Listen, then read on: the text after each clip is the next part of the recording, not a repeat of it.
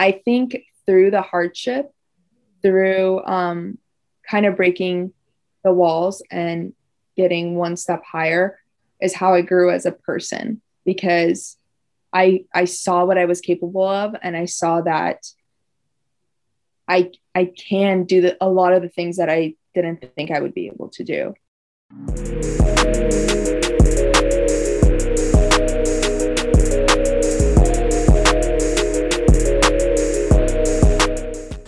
Hello, and welcome to episode four of Let's Talk About Life, presented by TLDR Podcast.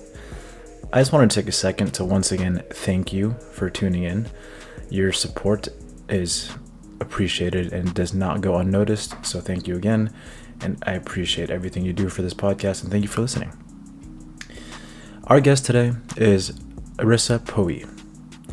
Um, Erisa is a aspiring nurse who is currently going through nursing school. Um, today, we talk a lot about her childhood and adversity she's faced because she wasn't born here. She wasn't born in the United States. She moved at a young age and had to learn an entirely different culture, a new language. So, we could talk about that. We could talk about how she was raised and how her parents have heavily influenced her life and how that those influences shape her into the person she is today and what characteristics she took from it. We also talk about working out and volleyball and how that has had a huge impact on her life. Um, and as I mentioned earlier, she is a nursing student, so we talk about what her goals are and how nursing is now in this climate of COVID and how different it is from what it used to be. We talk about her goals and what her what she wants to do next in her life. Riss was an athlete of mine at Santiago Canyon College. Um, but since she's graduated and since she's left and gone on to nursing school, we've actually de- developed a really good friendship. And so it was really nice to be able to talk to her and have this conversation because I learned a lot, to be honest with you.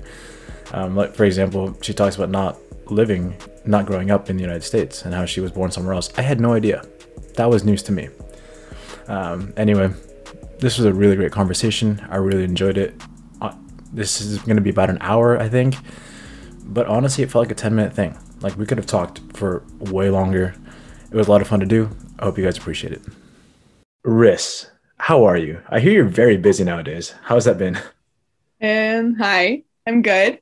Um, it's definitely been really, really busy. I am a full time student and I'm in an accelerating nursing program. So um, I don't really get breaks. It's just going ongoing for two years.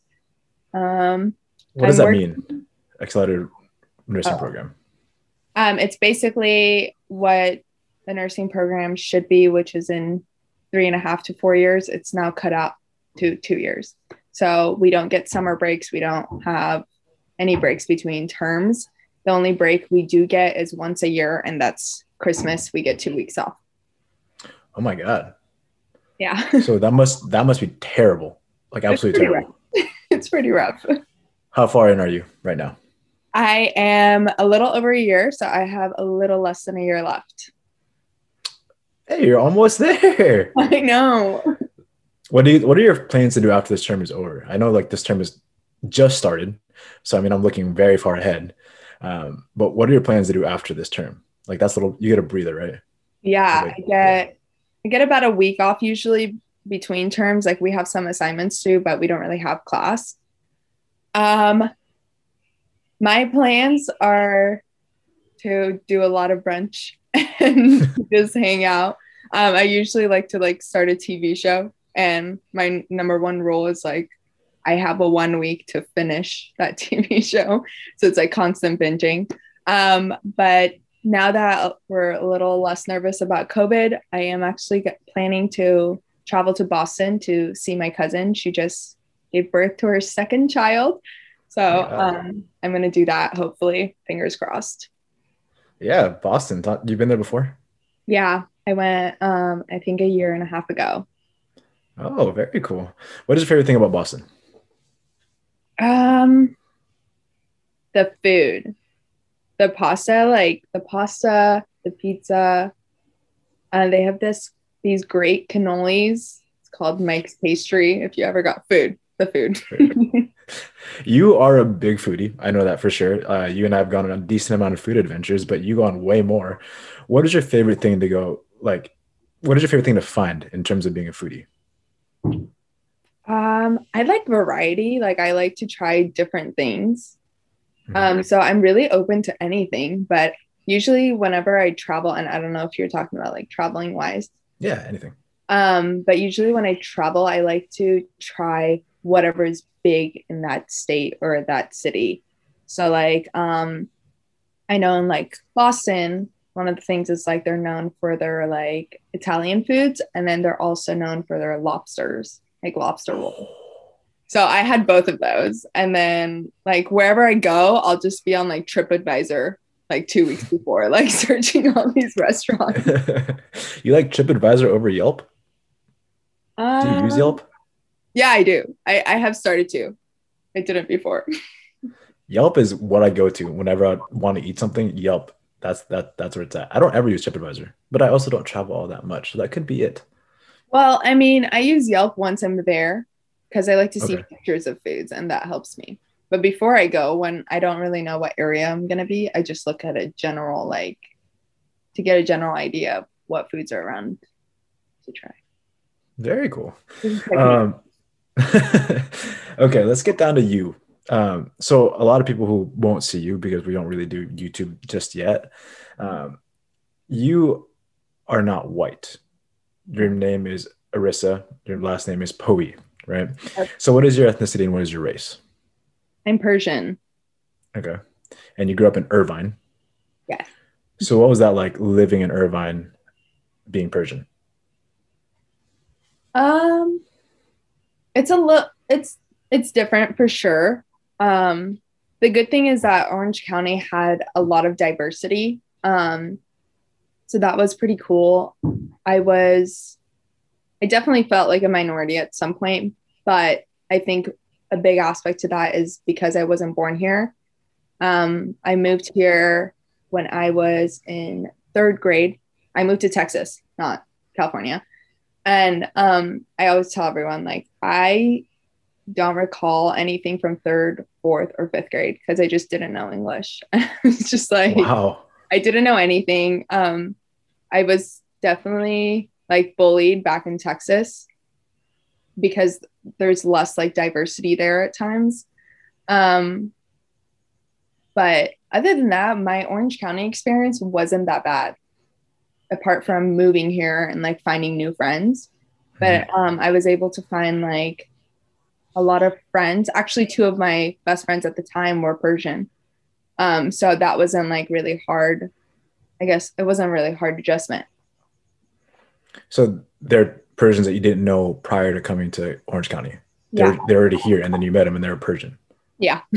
Wow, the cards fell in your favor on that one. That's pretty cool. Yeah.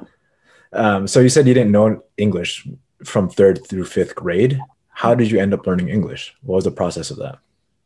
I was thrown in. I mean, I was going to school. I was definitely in different classes. Um, like I know I was like part of the ESL program.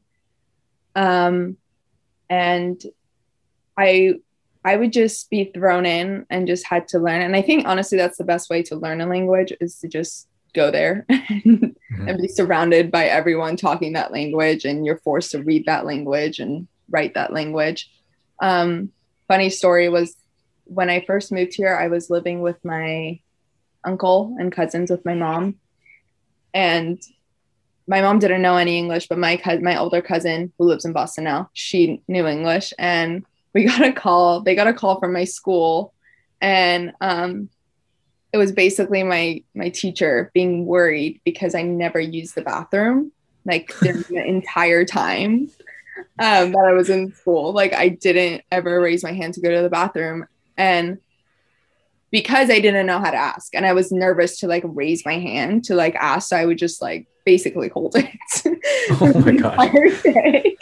And um, so she called and she was just like, you know, like she just has to raise her finger. Like we had like this sign. I don't know how to explain it, but you just Crossing your finger one or the other. crossing the other? fingers, yeah. And you just rose it up and they just told you to go to the bathroom. So I thought that was like funny. But there was like a bunch of things that had happened. Like I was just very quiet, didn't really talk, didn't really use the bathroom apparently. But yeah. You quiet? Oh my gosh, you've come a long way since then. That's for sure. uh, early on, when you first moved, that must have been extremely stressful. I mean, at, as, at third through fifth grade, your perception of reality and your perception of time is a little warped. Uh, but do you ever recall like being extremely, extremely scared? Um, I was definitely, well, when we first moved, my dad actually worked at one of the top banks in Iran. So he, because we moved here through my um, grandparents, because my grandparents are citizens here. So when we moved, they didn't let my dad move until six months later than my mom and I. Um, and because they had they had to do a lot of background check on my dad. And I remember I was like crying my eyes out because I, for the first time, I was living without my dad and we were going to this whole different world. Um, and it was, that was definitely one of the scariest times. And then I would say the next time that I was really scared was probably when we moved to California because I felt like I had finally built that foundation and I finally was like finding my group of people. And now we're moving to this whole different state, city where I had to meet everyone again. And at this point, I was entering middle school. So um, I was definitely scared. And I remember my mom made a deal with me that she was like, we're going to stay here for a year. And if you really hate it, we'll move back. Um, and I ended up not hating it. and you've been here ever since. Yeah. Uh, how did you get through those tough times? The first part without your dad, and the next part moving from Texas to California. What did you focus on to bring you through those tough times? Um, I would say family. Um, family for sure. Because when I moved here with my mom, I had my cousins and I had my uncle, and then they were just kind of my resources. Mm-hmm. And then once I moved here too, it was again, it had to be my family because they were kind of all I had at one point. So until I found new people and new friends, but for sure, family. Would you say you guys are just as close now, or have you grown apart, or have you gone closer since you've entered like adulthood? Um, my mom and I have always been close. Uh, I would say we she's literally like my sister, best friend. Like we don't have she's definitely had to put me into place at some point when I was like younger, but it was never like she had a very good idea on how to make me super comfortable with her to go to her as like my friend but she would always be there to give me the advice of like a mother. Um, so that has always been really cool and everyone around me understands that like me and my mom are very close. Just the way we act we're always like talking on the phone now that i moved out. But um my dad and i we were very different culturally. Once i was gro- growing up here and he had the whole like you know iran mindset which things are super different um what is it sorry uh, what is the difference between the two so if you don't mind elaborating no, of course not. So one of like the big things was once I went started going to like high school, I started, you know, talking to guys and that's like a big no-no and like as a Persian dad, you're very very protective and you know, in Iran you're not allowed to be you have like different schools like between girls and guys. Um, you're not really allowed to like walk with guys like in, out in the public. You're not allowed to um, unless they're like your husband or your um, like brother, I think. And so that was like a huge shift for my dad. Um, and he, he basically, my mom was like his only girlfriend, and then they got mm-hmm. married. So he didn't really understand this whole concept of boyfriend and just like guy friends. Um, so I know that was like really tough. Um, and then just like going into the simple things, like even just I remember getting my eyebrows threaded for the first time. Um, he was like super against that. And he just like so the, i don't i don't really know how to explain it but like culturally we were very different at this point. So it made me not want to go to him. And didn't make me feel comfortable. I felt like i was always getting lectured. So um growing up up until i would say junior year high school we were not very close. Like we were just we just had the simple like hi, how are you type of relationship. But then once we I hit like junior year and I was growing up a little bit more, he was opening to the idea of okay, we're in a different country. This is how things kind of roll here. Um we have now gotten a lot more closer and he's definitely opened up and changed to a way that I can now go and talk to him as if like he's my friend. And I don't know if it's more like he's changed or it's more like he's accepted that I'm 22 now and I'm like grown up and I'm not the 6-year-old anymore. Mm-hmm. So, um I would say right now, sorry, that was like a lot. But I would say right now we're super close. I'm super close with both both of them. Okay. But definitely your mom, right? Definitely my mom, yeah. Uh, I kind of want to circle back to that. And how did how exactly did she raise you by putting you you said putting you in your place in your quotes, but also letting you develop as your own human? Like what did she do? do you have any examples of how she raised you that way? Because I that's that's a great learning point. I mean, the way you turned out, the way you how close you guys are, and the amount of trust you guys have, that's beautiful to see. So it's a good learning point to kind of think back. And other people who listen to this podcast who have a daughter or a son that might want to raise their kid that way. Yeah, I don't know how she did it. I don't think, like, I don't think I can pinpoint how she ever did it. Um, but as a person, she's very, very open minded. Um, and she definitely is a listener. I would say that's the huge difference between my dad and my mom is that my dad is kind of quick tempered. He likes to like kind of not attack you, but like he just likes to share his opinion very fast. Hmm. Versus my mom really listens and doesn't really give it advice until she's kind of asked to give advice. So I think um, a lot of the times she just allowed me to share and she allowed she allowed she made that safe environment by kind of asking but not really being super into my business so like by starting with like how's your day like what's going on now like um i don't i don't really know but she just made created that safe environment and she did it by not really ever talking to me in a judgmental tone or ever acting like she made me feel like I guess, especially when I was younger, that I am smart enough in the decisions that I make. And she trusted me in those decisions. And it's okay sometimes that I messed up, but she was open to hearing how I handled situations. And then she would kind of guide me towards how I could have handled it better, I guess. Wow, that's really cool. It's super mature. Um, a lot of times, what I hear from kids, teenagers, is how their parents raise them. It's very dictator like. It's kind of like a helicopter parent telling them what to do, when to do it, how to react, and how to feel. In your end, she let you feel everything and let you make the decision. And if that decision was right or wrong, she advised you regardless. And it wasn't like she forced her opinion upon you. She told you what she thought, and you took that into account. And you still did what you wanted to do based off the things that you were told.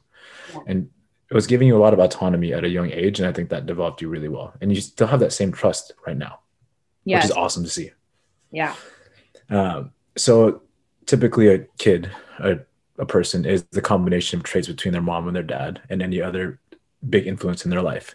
But I kind of want to focus on your mom and your dad and what characteristics did you take from each of them to create you right now? Hmm.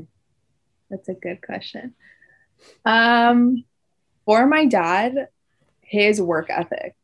My dad is one of the hardest working men I've ever met in my entire life. Um, you know, moving here, getting a new job, coming to this different like world and not knowing anything.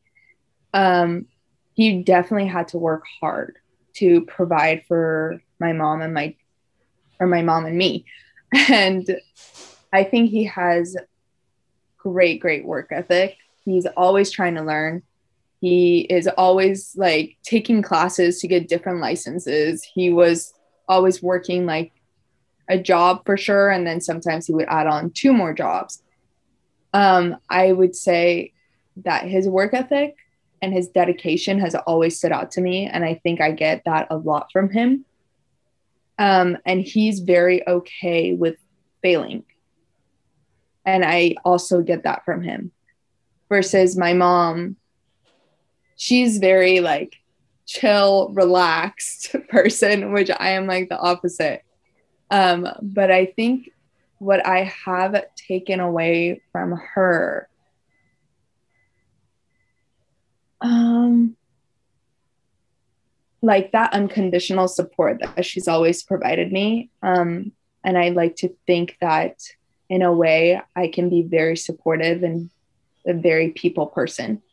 Um, and that's definitely how she is. She's always focused on how to make someone else's day better or how to help someone else.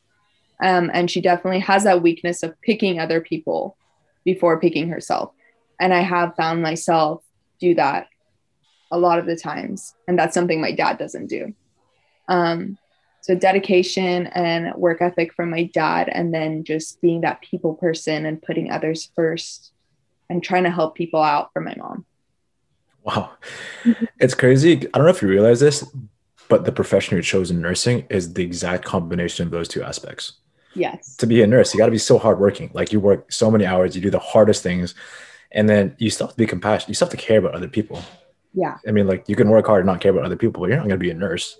You have to have bedside manner, and you definitely have bedside manner. Like it's crazy. people love you, people adore you, people want to be around you, and that's apparent all the way through. Wow. Uh, I want to go kind of circle back to the more adversarial parts of your life and how you got through it. Um, the biggest thing so far that we've uncovered is the fact that you had to move and you uh, lost, not lost, but you changed your entire way of life. Mm-hmm. Um, that I don't know if that where that ranks in terms of adversity in your life. I don't know if that's number one or number two, but is there anything else up there that you've had to face that pushed you to the edge and made you like really question your belief systems or question what your body was able to do? Has there anything in your life? Has there anything happened? Has anything happened like that that made you question stuff like that? And how did you get through it? Mm. Okay. I need you to ask that question differently. okay. What is the hardest thing you've done? okay. um the hardest thing I have done right now I would have to be nursing school. Um, okay. I would say nursing school and volleyball. Volleyball. Okay. Uh, let's let's dive into volleyball. You are a volleyball player, and you are you are a libero, correct? Yes. And you also played at SCC, where I met you. Uh, last week we had Naomi on. We talked about her struggles with dealing with a losing season, and you were on the exact same team as Naomi. Yeah. Yeah, and you were there for a year before that as well. So, can you detail your experience coming to SCC, being a volleyball player, and how that impacted you today? Um, volleyball definitely taught me how to grow. Um, I think that kind of going back to the question you asked too um, earlier, volleyball was something that definitely got me through, I guess, moving to California. Because once I got into high school, um, freshman year, I wasn't on the team. I got cut from the team because I couldn't make tryouts and I was out of town. And all my friends got on. Um, I think that was super tough just being a freshman. Now all my close friends are part of a team and I felt super left out. Um, I remember my mom, and at the time we weren't financially like stable.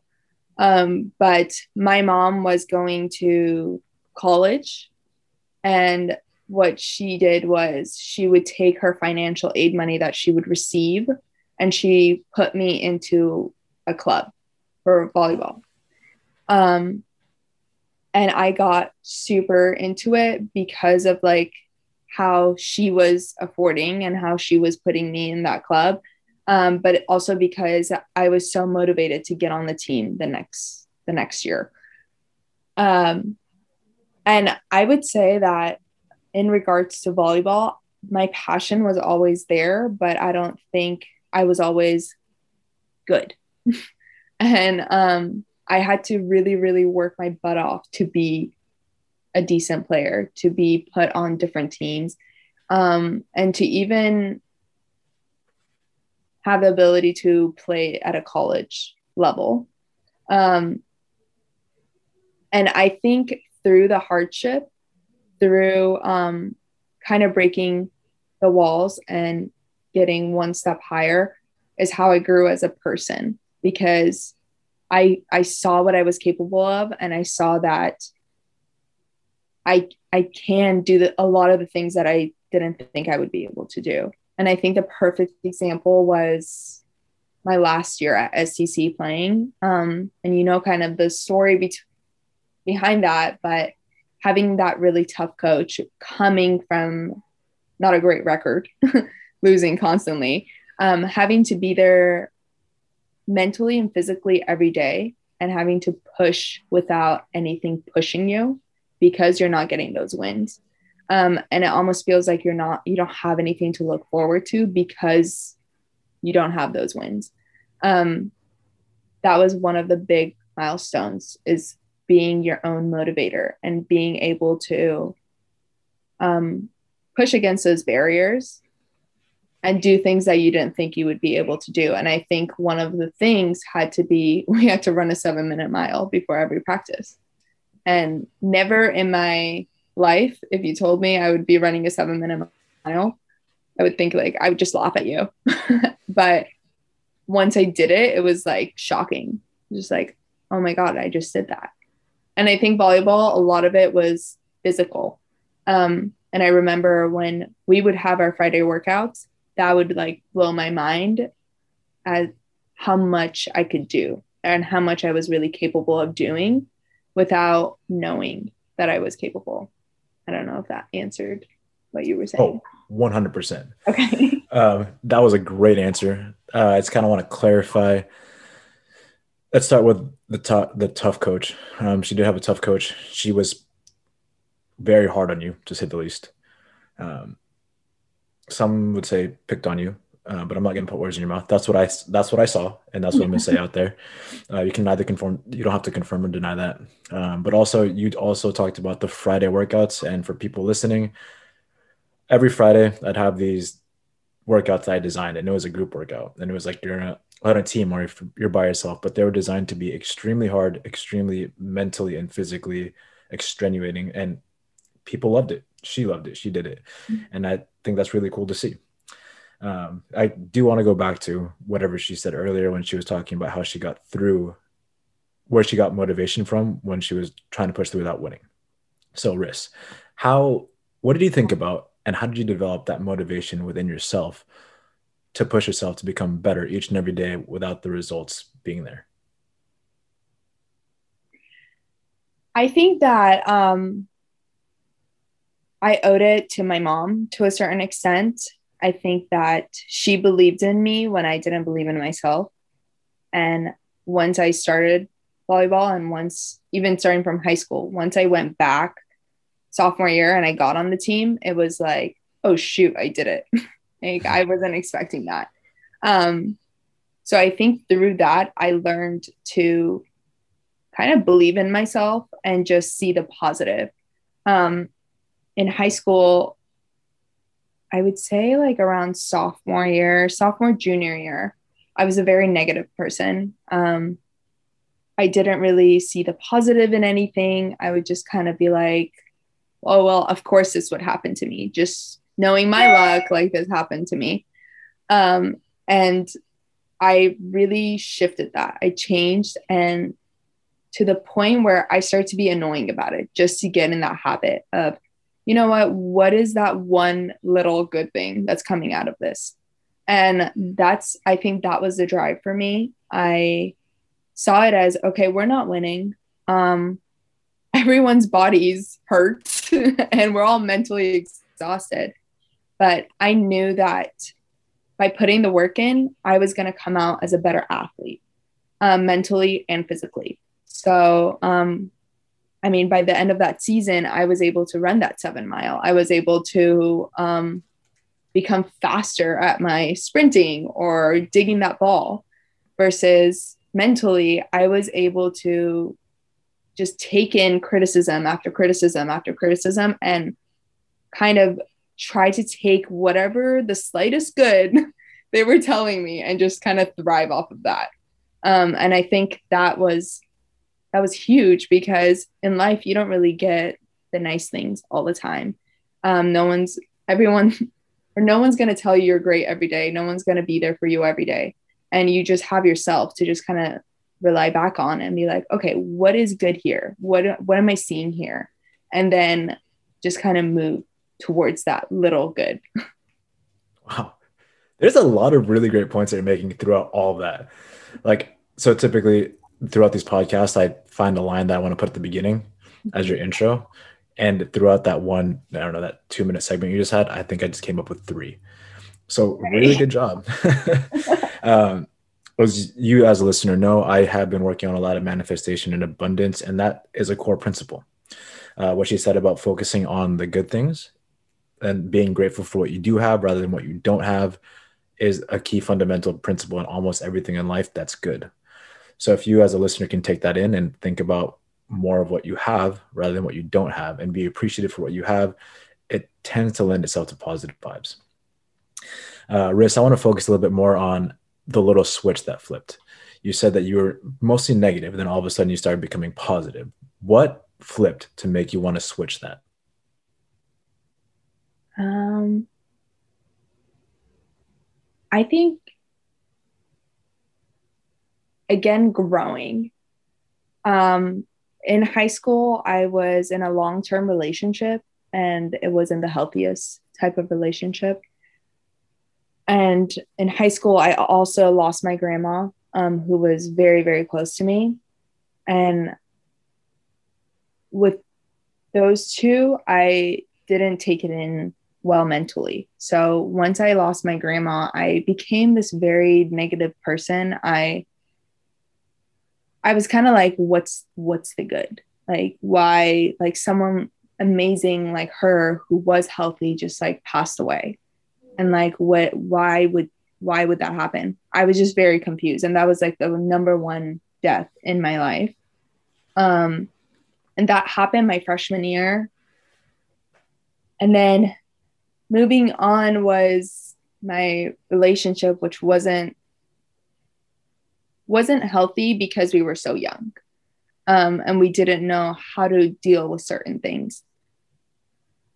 And once junior year hit, um, that relationship ended, and I, I was lost to say the least. I had pretty much grown up with this person because I started dating them in eighth grade, and then now it's my junior year in high school, and it's like now this person's completely gone. Um, and I had to sit and really find myself. Like I was just like, who the heck am I? Like, how do I do life? Um, and I think it took a lot of practice, and it goes back to just a little thing of, okay, I'm going to be annoyingly positive about everything in my life. So I'm just going to take the little thing and just make it this big thing. Um, I started living for the people that couldn't live. So I started living for my grandma because she couldn't continue. And I want to think that she can still look at me from up there. And I wanted to make her proud. So, um, another thing was that I lost a close friend of mine, and he just turned 22 this year. Um, and it was that was like another thing. Like I want to live for the people that couldn't live, and I want to make this life the best that I can and the best that I can live, I guess, because of all those struggles, all those hardships that um, I went through, and also going back to what my parents went through when they moved here for me. Um, so I think those were all the things that made me flip the switch because there's only so much you can take being negative all day. Like it's not fun. After a while, it definitely gets old. Um, but yeah. Wow. You have a very mature perspective on a lot of things. Um, a lot of times people are selfish. You're not. You literally said, I'm going to live my life to the best of my ability so that those who can't be here will know that I did that. I'll live for them. That's really cool and really awesome. Uh, you said that you want you're overly positive all the time. Uh, do you still have those negative thoughts though? And if you do, that's totally okay. It's we're not a machine that can only program to have positive thoughts. When you have negative thoughts, what do you do?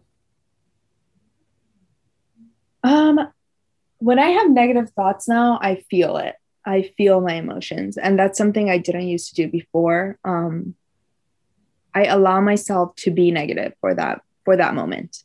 Um, I definitely have bad days. There are days where I wake up and I'm like, I don't want to get out of bed. I don't want to do anything. And I definitely allow myself to have that. But instead of making it a whole day, I would be like, okay, for the next hour, you can lay here, you cannot do anything. You can cry, you can laugh, you can be on Instagram, whatever you want to do. Take this moment, really feel whatever you want to feel. But after this hour, you need to get up, you need to do something. Or whether it's me going out on a walk and just saying one thing that I'm thankful for, or me reaching out to someone that I love dearly and just being like, I love you. And once they say I love you, just makes you feel more like special and better. Um, and just kind of, or maybe just surround myself with like the people that I love and I'm closest with. Um, so I think allowing myself to feel and then putting that limit though of just being like, okay, that's enough, enough feelings, now move on. Have you done that recently? Yes, 100%. Um, I think with nursing school, it, it becomes really tough because every day you wake up and you have something to do. And I can't really take the time to stop and focus on me. Um, so there has been times where I'm just like exhausted and I don't want to do anything. Um, I think it was actually yesterday. I was about to work out and I just started crying and laughing at the same time. And I had no idea what was going on. I knew I was sad, but I, I wasn't sure why I was sad. So I just allowed myself to just do a little cry and then I laughed about it. And then I had a great workout and then I just moved on. So um, definitely going back to letting myself feel those emotions. I like that that's really great. Instead of suppressing it, you're letting yourself feel it and you get over it. Mm-hmm. Not saying get over it in a bad way, but you're feeling what you're feeling and you're moving past that with a different emotion because you've let yourself feel. Instead of suppressing it, letting it fester and grow inside of you, you're letting it go. Yeah. And that's an awesome feeling. You mentioned er, working out a second ago. How do you manage to work out and do things that you love with a busy, hectic schedule that you already have? Um, I've kind of, I mean, working out has been such a big thing in my life ever since I was in high school. Um, that it's it's kind of like habit now. Um, I don't really see it as an option of not working out.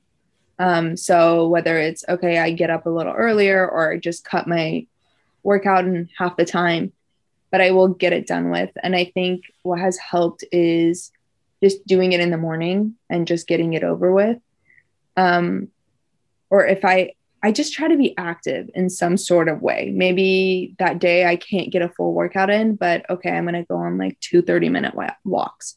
Or maybe that night I'm just going to spend some time stretching. Um, it doesn't necessarily have to be a vigorous workout. It doesn't have to be like weightlifting or like sprinting for miles.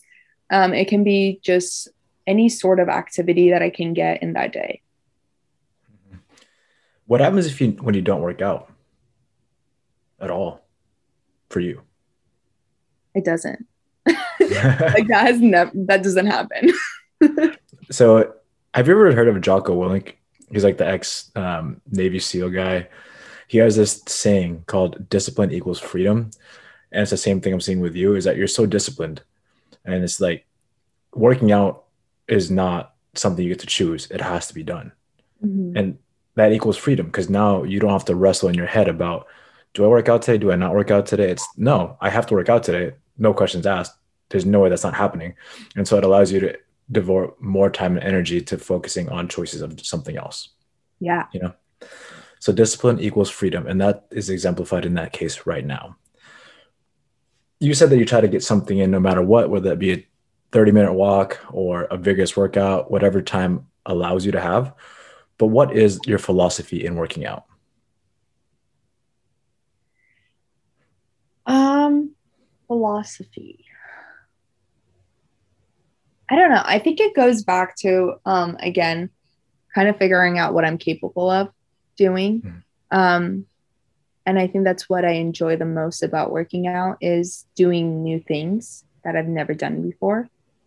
And and I love challenges. And not just with working out, like I'm a very stressful person in life and that's because I choose to be. Um I like challenges and I think working out brings challenges because you can never be good enough. Like there's always something you can improve on and I really really like that. So I think I wake up every day and just try to get closer to whatever it is that I know that I won't really achieve ever because it's and that sounds so depressing but like, it's actually really cool because in 10 years from now I could be doing something that I never thought but then in 20 years from now that 10 years from now wouldn't even have expected what's happening in 20 years from now that was very confusing but No, not at all. I think you explained it really well. okay I think that really just goes back to whatever your dad taught you, the characteristic you took from your dad. yeah You said he's always improving, and that's exactly what you're doing working out. yeah So, what are you working on? Like, what is your biggest goal in terms of working out right now? What are you working towards? Um, I I lost a lot of muscle in, in quarantine. So I or while quarantining.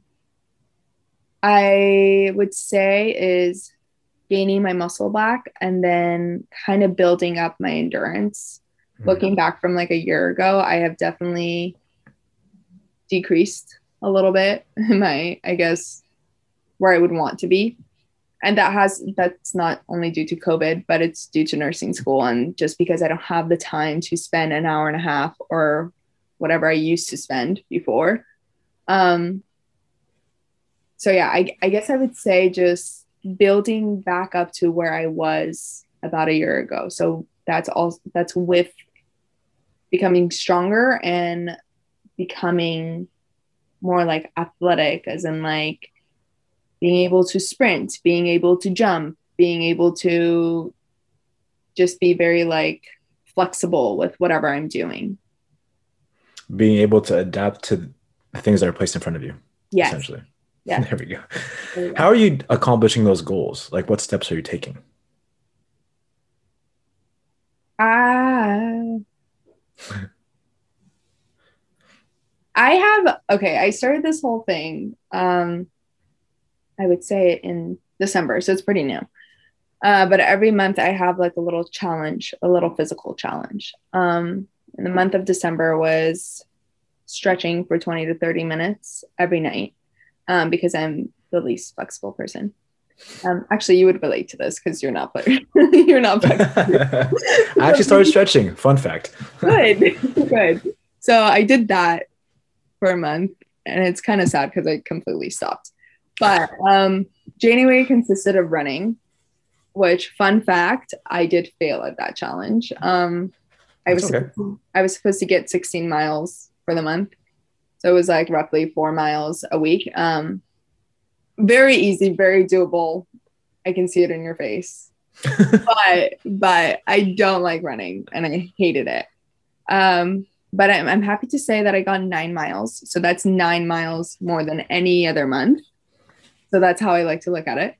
Um, and this this month is getting at least 8,000 steps because I don't really get out of the house unless it's just going downstairs to work out.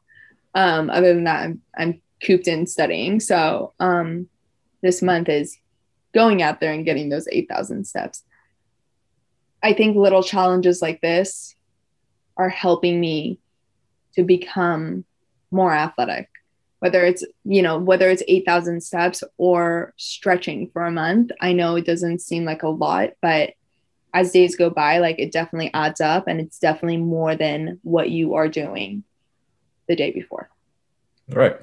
And also adds on to momentum. And momentum is key. Mm-hmm. You accomplishing your goal one day makes you more likely to accomplish that goal the next day and the next day after that. And it just keeps building upon itself until you reach that goal that you always wanted to achieve. Agree. So, guys, we're going to take a quick break. But when we return, we're going to talk more about Ris's schooling and how nursing is going for her right now.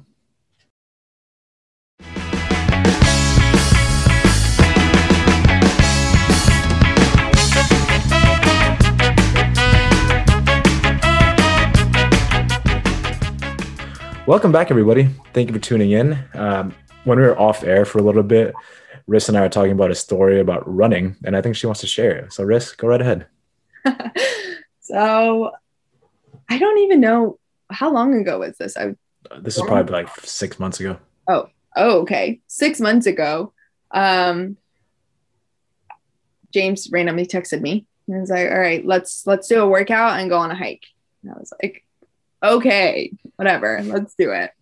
Um, I dragged my friend Alma with me and I was like, you know what? If I'm dying, you're dying today. So we get to James's house and um how many miles did we do? Four? It's did four, yeah. Yeah. He started out with saying, okay, we're gonna run for four miles. And I immediately look at Alma because we're both not run not runners. And um James can pretty much do whatever the heck you put in front of him. So um he had no problem doing it. So I was like, all right, let's let's just one mile at a time. And when I tell you the amount of times I thought about just tripping and falling and not getting back up, it was like unreal.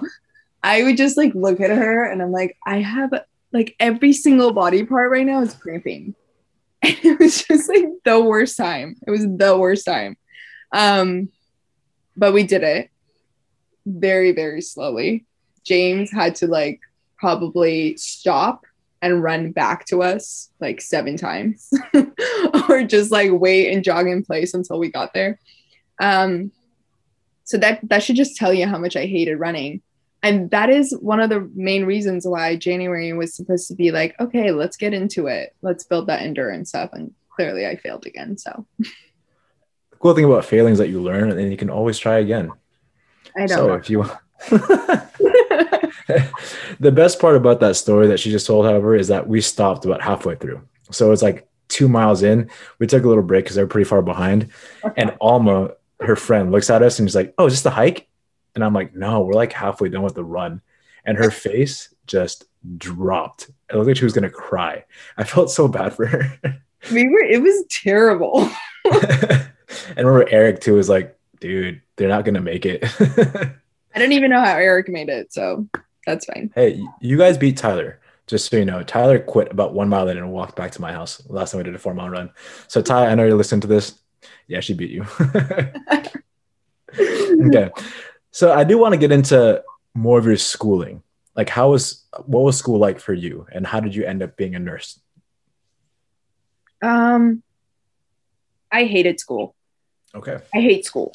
Um and this is something my mom always makes fun of me of because and she'll tell this to anyone even if you ask her right now she'd probably say it ever since i was in first grade i hated school and i would announce it to the whole wide world um, and what she always says is i have heard you say you hate school since first grade and you have always been the top student um, and my reasoning is because i never want to repeat anything school related like if you ever told me to repeat a grade or repeat a class, I would probably drop out. Um, because I don't want to. I hate like I can't even explain to you how much I hate school. But luckily I've been I've always been good at it. So um not because I'm just naturally smart, but because again, going back to the work ethic my dad has taught me, um, I've just always found a way to master every topic by studying the way that they want you to. Um, and I think school is kind of like a game. Uh, you kind of get like you're being tested, and they already know what they're you're gonna get asked, and you just have to figure out what they're gonna ask you. So it's like this little game you play with yourself before every quiz. You're like, okay, what are you going to ask me? and like you just kind of try to figure it out. Um, I I want to say ever since freshman year high school, I wanted to be a neurosurgeon, mainly because of Grey's Anatomy. Um, but once I figured out how much schooling that is, um, I decided to be a nurse because I love the medical field. I love working with people and helping people. And I think that nurses are one of the most respected human beings. And I think we have seen this a lot with COVID. And I think that's one thing I'm really, really thankful for. And one thing that has pushed me to go into this career because they literally care so much, so much for others that they put the, themselves last almost. And we have seen a lot of like stories about nurses um, breaking down, using the same masks, using the same PPEs, and just, um, but still going every day, every day going and helping people.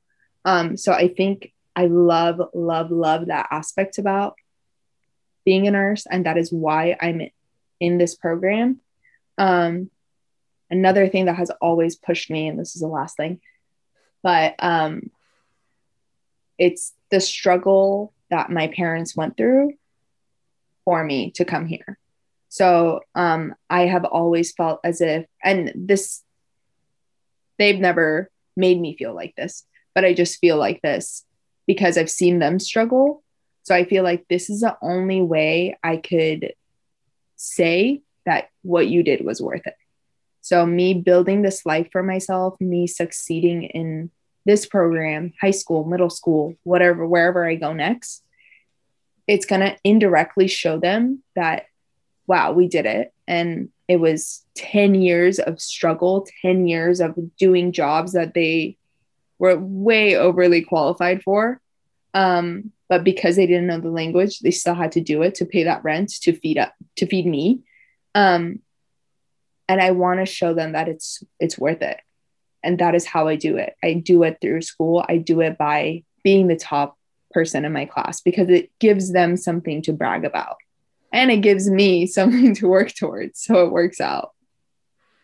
It's really cool how the thing that you want to make your parents proud of you for is also aligns with what you want to do with your life and your personality and your characteristics.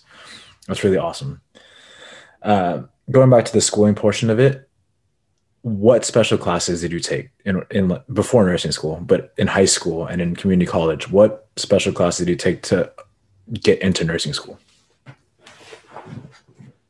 Um, a lot of, I mean, the main classes you take would be like anatomy, physiology, your science classes. I was always a science girl. I like, I didn't care for any other, like history, not my jam. I would take like physiology over again than to take another history class. Um, I always hated English.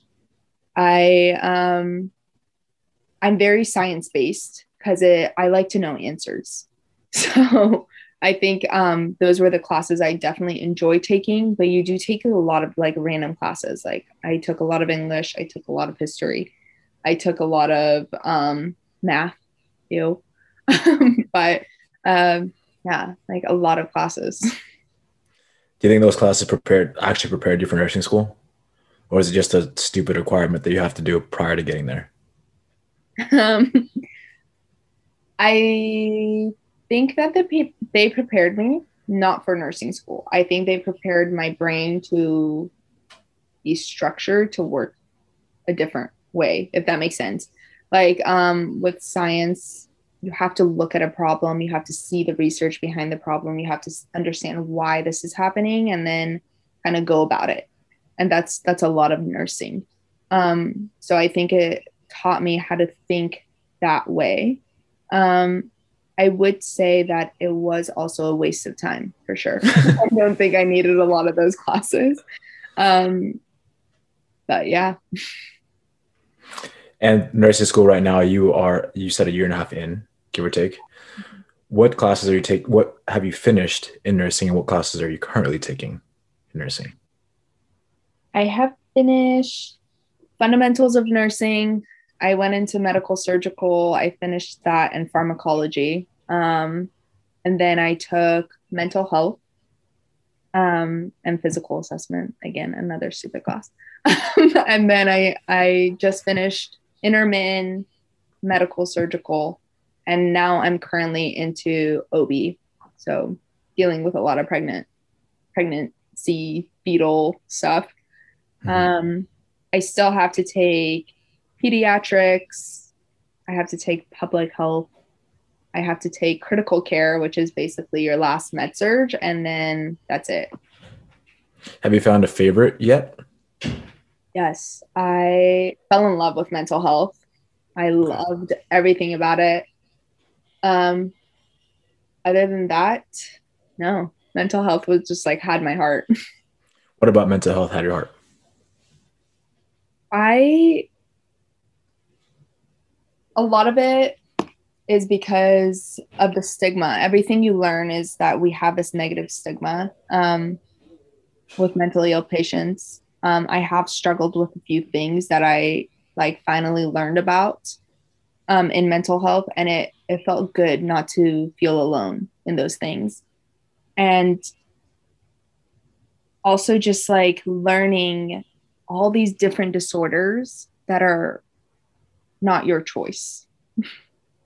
like it's it's really it's very eye opening, and that's what I liked about it. Mm-hmm.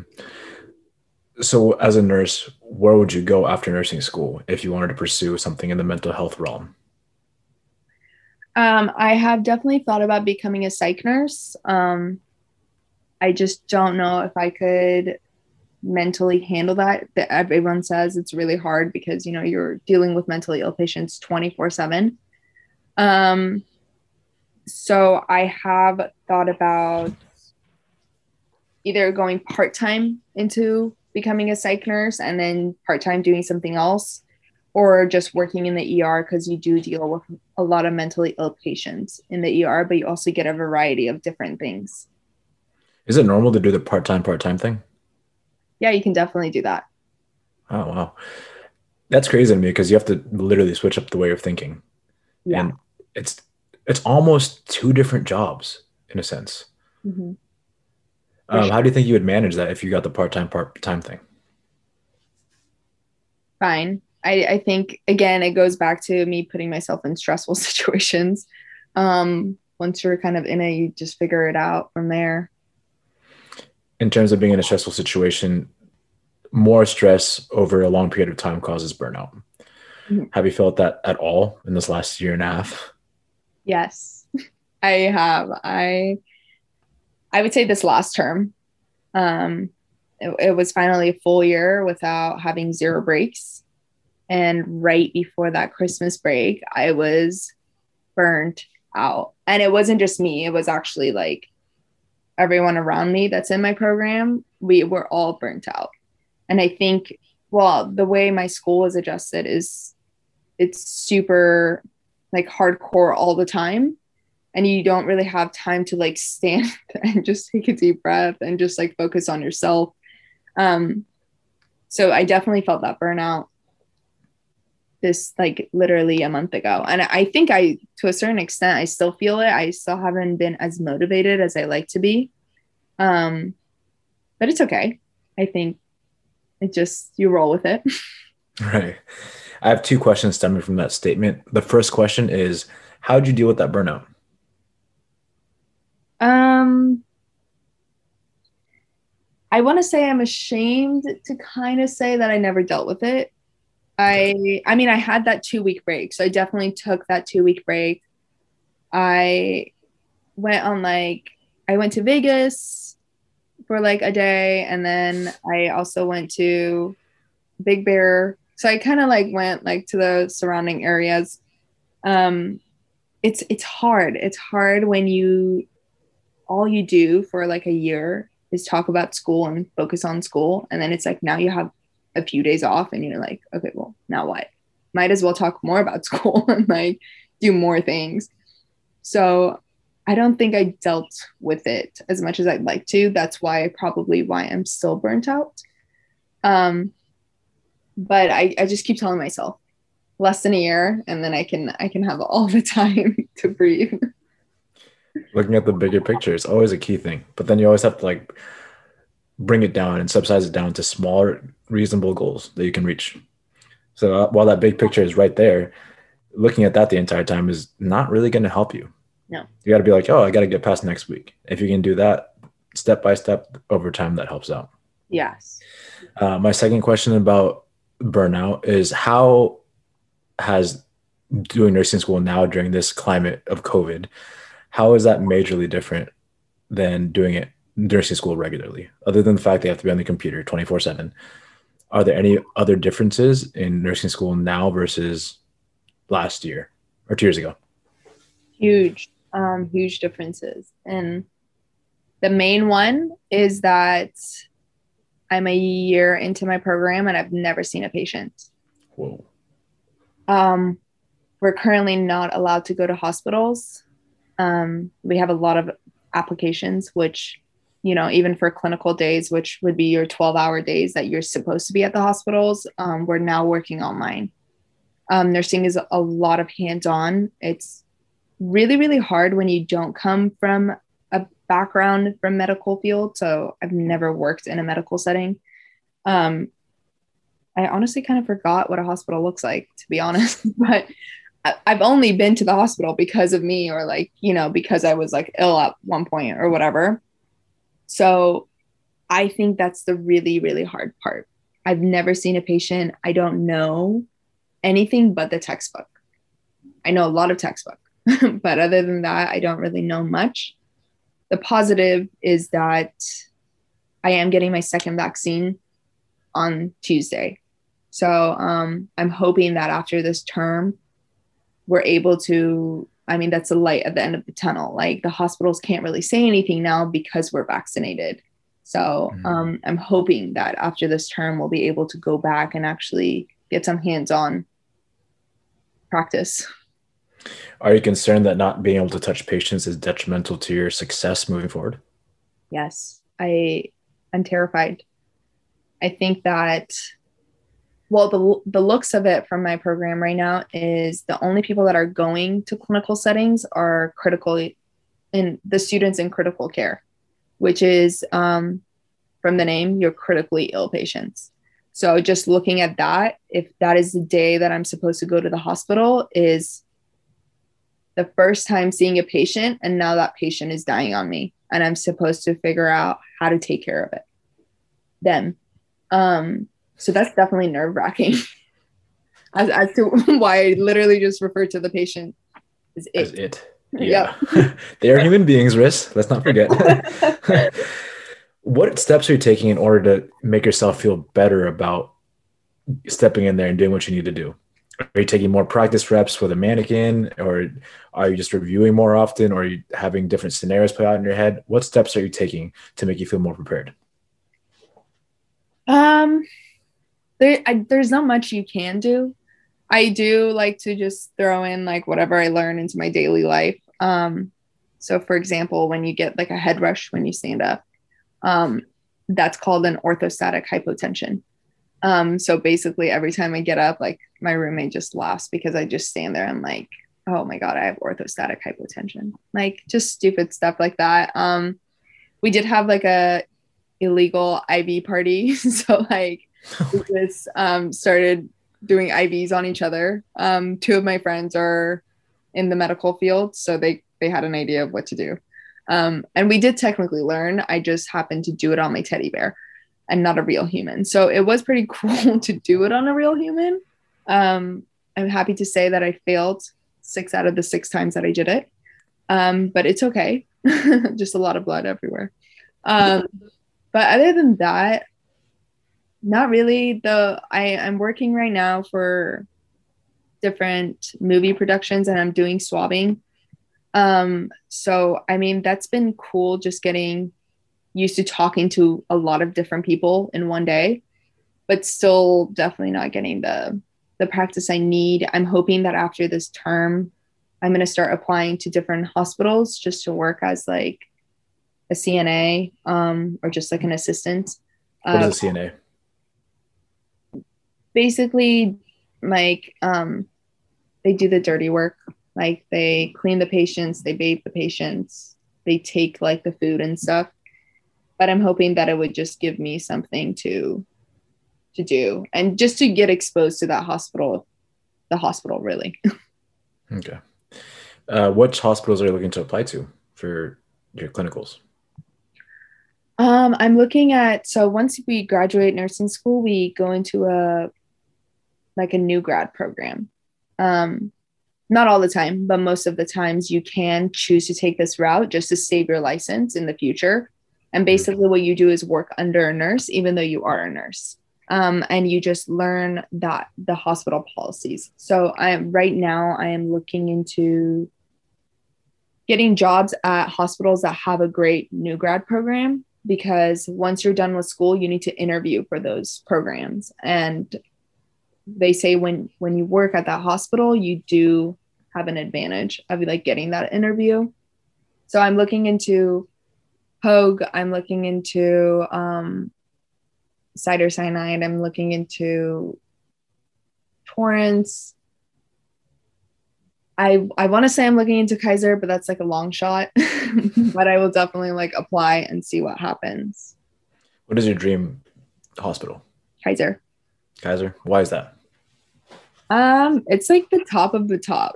I feel like um it's one of the well-known hospitals. They have great benefits. And um, they do an outstanding patient care job because they're so like strict on getting which staff they want. And they're so strict on picking their people that they have some of the best people. So you get to work along the best people around. Yeah which also means that you're the best around if you think about it that law works right right, right. Um, one last thing i mean we're pretty much entering like the end of this interview so i appreciate your time uh, one last question though is what do you want people to take away from this interview? What is one thing that you want them to remember from this? Hmm. One thing I want people to remember from this is Can I say two things? say two things. Um, I think one of the main things that I have learned, which I kind of touched on, was it's okay to not be okay. And that's one of my favorite quotes. Um, and uh, especially in this time during this pandemic during like this unknown and a lot of unknowns happen in life that um accepting that it's okay to not be okay and i'm gonna be okay at the end is very very important um and then also just being positive i swear when i started seeing changing the little things and focusing on that little positive i felt good energy and positivity coming towards me. Once I started shifting that mentality of, of course, this would happen to me. Like, why wouldn't it? you know, um, to kind of saying, okay, this happened to me and it kind of sucks, but w- why did it happen? Like, what can I get out of it? Um, once I started shifting that mentality, everything kind of fell into place.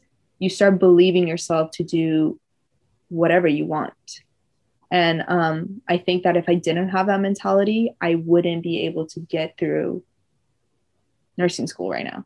Um, I wouldn't be able to get through my life right now. Um, so I think that's definitely something people should take away.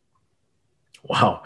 Both really good points. Um, I just want to say that Naomi said the same exact point as you. It's okay to not be okay. So, so hearing that twice in two back to back weeks is, you know, more reinforcement. It's okay to not be okay and also be positive because that makes life way better. Mm-hmm. Uh, Riss, where can people find you? Where can people find me? um, Instagram, I would say. Is that what you mean? Like where? Yes, exactly. me?